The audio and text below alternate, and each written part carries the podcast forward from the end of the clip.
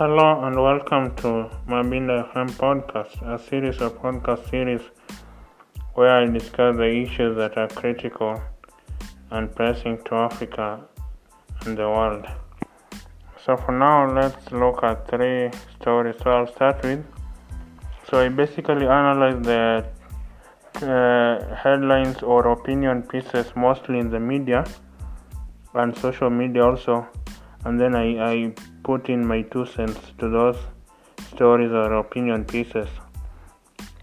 So for now, I'll start with Africa Facts Zone. That is, uh, I think, the most visited Africa focused Twitter page. That is Africa Facts Zone. On Twitter, that is the most visited Africa focused Twitter page. And, and this tweet from Africa Facts Zone. Liberians have rejected a referendum backed by President George Weah reduce the presidential term limits from six to five years, renewable twice. It was also aimed at reducing the length of the term of senators from nine to seven years. This will have enabled George Weah to run for a third term. This is a very, very wrong trend for Africa. You find once a president uh, is in the opposition, once someone is a politician in Africa is in the opposition, they are very vocal on the rule of law and on the rule of law. But when they get to power, they, law, uh, they all of a sudden bec- imagine that they are the people's savior, and so they want a third term.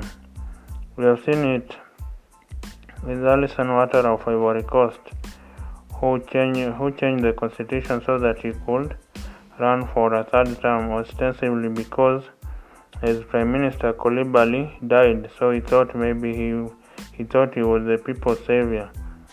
And then we saw so this is the same Ouattara that had castigated Laurent Gbagbo, that Laurent Gbagbo was uh, hanging on to power and he even sent him to the ICC to face charges of crimes against humanity.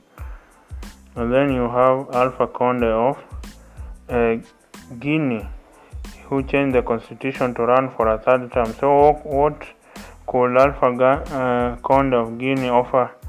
Offer Guinea at 82 years of age that he has not offered Guinea for the past 82 years. So one just wonders.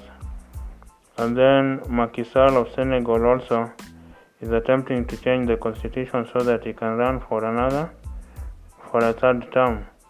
So it seems the dict- dictators are brewing everywhere in Africa. So the, uh, really the opposition figure in Africa is vocal only because he is not invited to the big table of thievery and looting. But once uh, they are invited to the big table, they become just like the ruling party they are criticizing.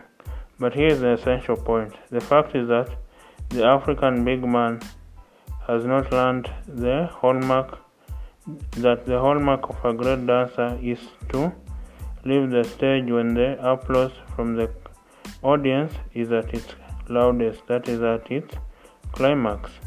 The African big man dances his, um, is himself lame until he is removed off stage, lame and weak either through a military coup or death due to health reasons. So this is a trend that we should really arrest. Look at Yoweri Museveni of Uganda, 40 years in power. Uh, Paul Biya of Cameroon, 37 years in power. Idris Deby, more than 25 years in power. Then you have, then all these dictators simply haven't learned that the hallmark of a great dancer is to leave the stage when the applause from the crowd is at its loudest. Otherwise, you become a nuisance to the audience that wants a new dance on stage. So that's it from Africa Fact Zone. So here's a quick uh, roundup of the startup news in Africa. TechInAfrica.com. TechInAfrica.com. Digital contactless payment by Apple Pay now available in South Africa. Then North African innovators to reap from 32.7 million dollars in seed program. I guess everywhere they want uh, to be every region of the world wants to be the next Silicon Valley. Although now the question will be can Silicon Valley really be replicated apart from Tel Aviv in Israel, which has surpassed Silicon Valley in areas such as cybersecurity and defense systems, then the other uh, Silicon Valley wannabes really have uh, have a long way to go. Even in the United States itself, cities such as New York and Boston haven't quite replicated the Silicon Valley, uh, California Bay Area. And then South Africa, cloud-based security startup expands in the UK. So it's good to see that African companies are expanding and that being an African owned multi billion dollar company will soon be a, a norm rather than the exception.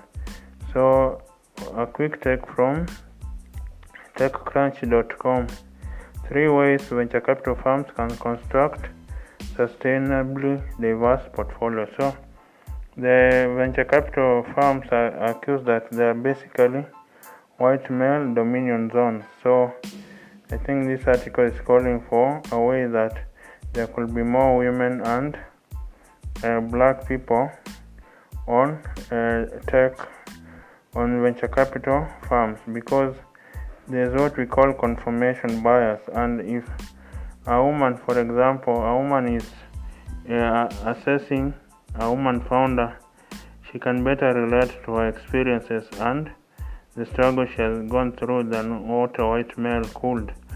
Or the same applies to a black a black venture capitalist could better relate to the experiences of a black founder and maybe so then they could meet halfway. But when it's just white male venture capital firms, if it is just white male venture capitalists uh, assessing founders, then there's a confirmation bias towards uh, only funding white males. And then another uh, startup news from TechCrunch.com Uruguayan payment startup uh, dLocal quadrupled valuation to $5 billion from $150 million uh, raise. And then another story from TechCrunch Clubhouse will create billions in value and capture none of it. Clubhouse will create billions in value and capture none of it. I guess this is the era when a company is valued at Uh, a billion dollars and yet has no not only does it have no profit but it has no revenue. So the startup economy sometimes is really like a huge bubble a bubble game a huge ponzi scheme. So but they say they are valued that way because of the future goodwill. Accountants will know the future goodwill of something that is the perceived value of something in the future. So that's why the 10 employee startups are valued at a billion dollars. So let's move to the United States. That is Breitbart News. Breitbart News.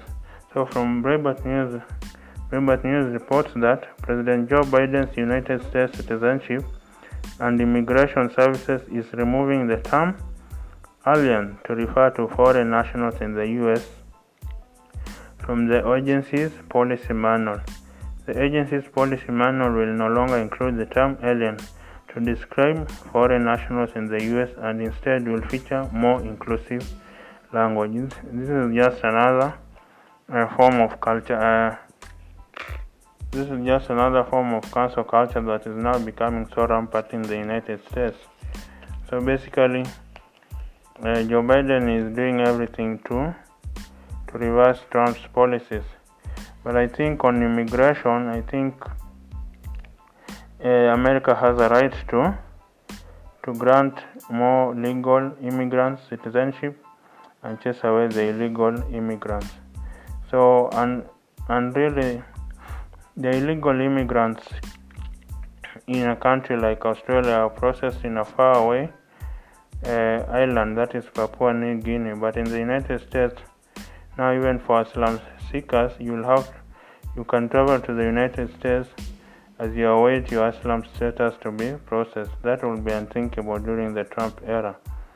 So and then, so I think basically the United States move to needs to move to the immigration policy of Canada and Australia through a points-based merit system where the higher your academic and professional qualifications, the more likely you are to immigrate to those countries. So this will mean the United States attracts the best and brightest from around the world. So it becomes a merit-based immigration system rather than a familial immigration system, which is, is what is at present, because now to, about 12 million immigrant, illegal immigrants are about to be given a pathway to citizenship, and that will, of course, put a strain on the American taxpayer. That she will uh, have to fund uh, the unemployment job benefits and all the public services these illegal immigrants will procure from the United States. Whereas if legal legal immigration has always renewed America because America has been a land of immigrants, but because they came in illegally, except of course the forced immigration of blacks. But other than that, the uh, immigrants came in legally through the uh, the uh, through the uh, New York Ellis Island.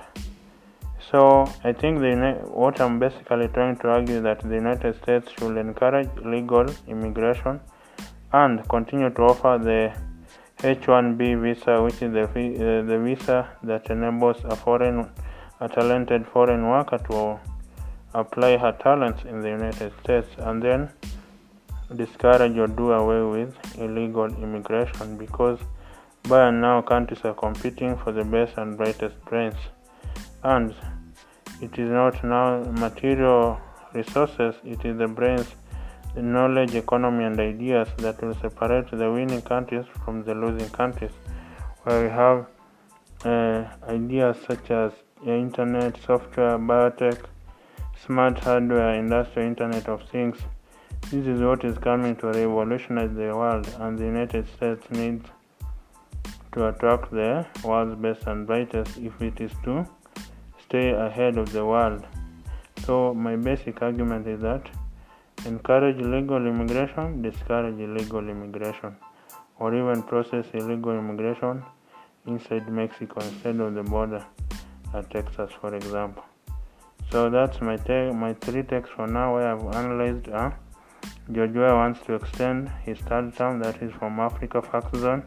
Then I've looked for startup news from techinafrica.com, another startup global startup news from techcrunch.com, and then from Breitbart News where President Joe Biden is removing the term alien to describe a foreign national. So that, those are four stories that I've just given you right there. So you can also check my book that is The New Africa Rising. That is The New Africa Rising, available on Amazon.com. The New Africa Rising by Collins Mabinda Okango is available on Amazon.com for only $4.99. I've attached a link at the top, just copy and paste it into your browser where you can begin reading the first 20 pages for free.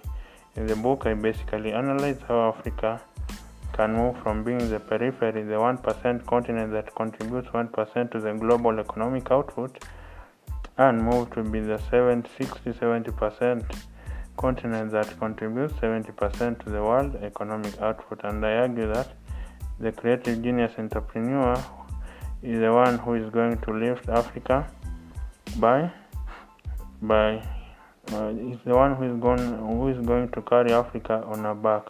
The African politician is a lost cause. I don't think we can expect anything from the African politician.